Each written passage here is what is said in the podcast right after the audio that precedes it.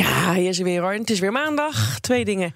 Die maken Jansen belegde compleet erop. Goedemiddag. Ja, goedemiddag, Roos. Jij belegt 25.000 euro in een fictieve portefeuille. Ja. Je bent uh, terug van even weg geweest. Ja. Heb je dan ook je portefeuille een beetje in de gaten gehouden? Of heb jij het soort portefeuille waar je zegt... nee joh, strandstoel, niks doen?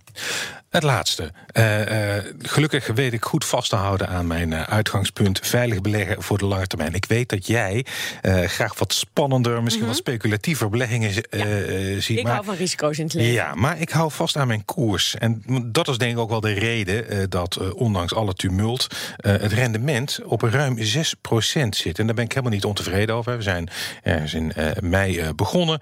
Um, dat is echt heel netjes, Rob. Ik bedoel, de rest van ons die zijn spaargeld gewoon op de rekening heeft staan, die ja, die krijgt er 0,01% over. Ja, dat is, ja. dat is best goed.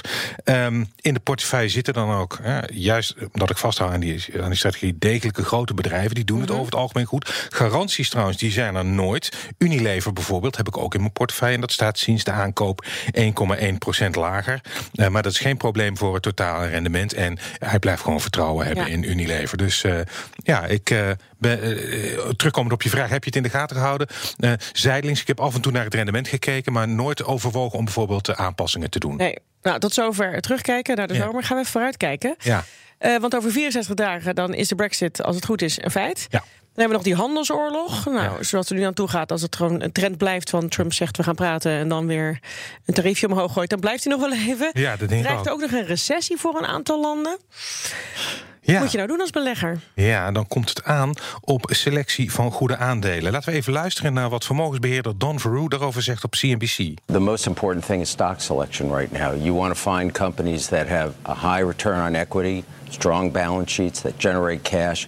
Those are the companies that will take advantage of the environment we're in right now. If we do go into a recession, those companies typically do really well because they can take advantage of making acquisitions at cheaper prices, re- redeploy capital to in its most effective way. Ja, een goede selectie van aandelen. Dus kortom, eh, is jouw portefeuille al klaar voor deze uitdagingen op?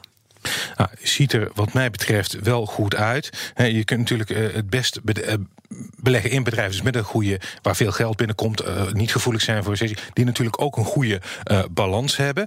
Ehm, er zit er eentje in mijn bedrijf die daar niet aan voldoet. Althans niet als het gaat om een sterke balans. Want AB InBev, dat is de grootste brouwer ter wereld, heb ik gekocht. Doet het ook goed als het gaat om koersontwikkeling. 16% eh, erbij.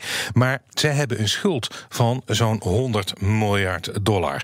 En dat hebben ze opgebouwd omdat ze destijds eh Sap Miller hebben overgenomen. Enorm dure overname. Maar goed, daar neem ik wel een risico... omdat ik denk dat eh, AB InBev die schuld wel kan afbouwen. En daar zijn ze ook al volop mee bezig. Ja. Heb je nou al nagedacht over nieuwe beleggingen? En dan dus ook met die, laat ik ze uitdagingen noemen. eh, Ja, nou in de ja, toekomst? Ja, ik heb erover nagedacht. Ik heb mijn oog laten vallen op DSM. Maakt eh, chemie, maar is niet zo cyclisch. Niet ge- minder gevoelig voor cycli. Omdat ze bijvoorbeeld ook veel aan de voedingsmiddelenindustrie leveren. Aan de farmaceutische industrie. Eh, interessant bedrijf. Ehm, Zijn ze ook- duur? Ja, dat is een beetje het punt. Ehm, er zijn geen goedkope aandelen meer. Kijk, de lage rente legt als het ware een bodem onder eh, de aandelenkoersen. Ja.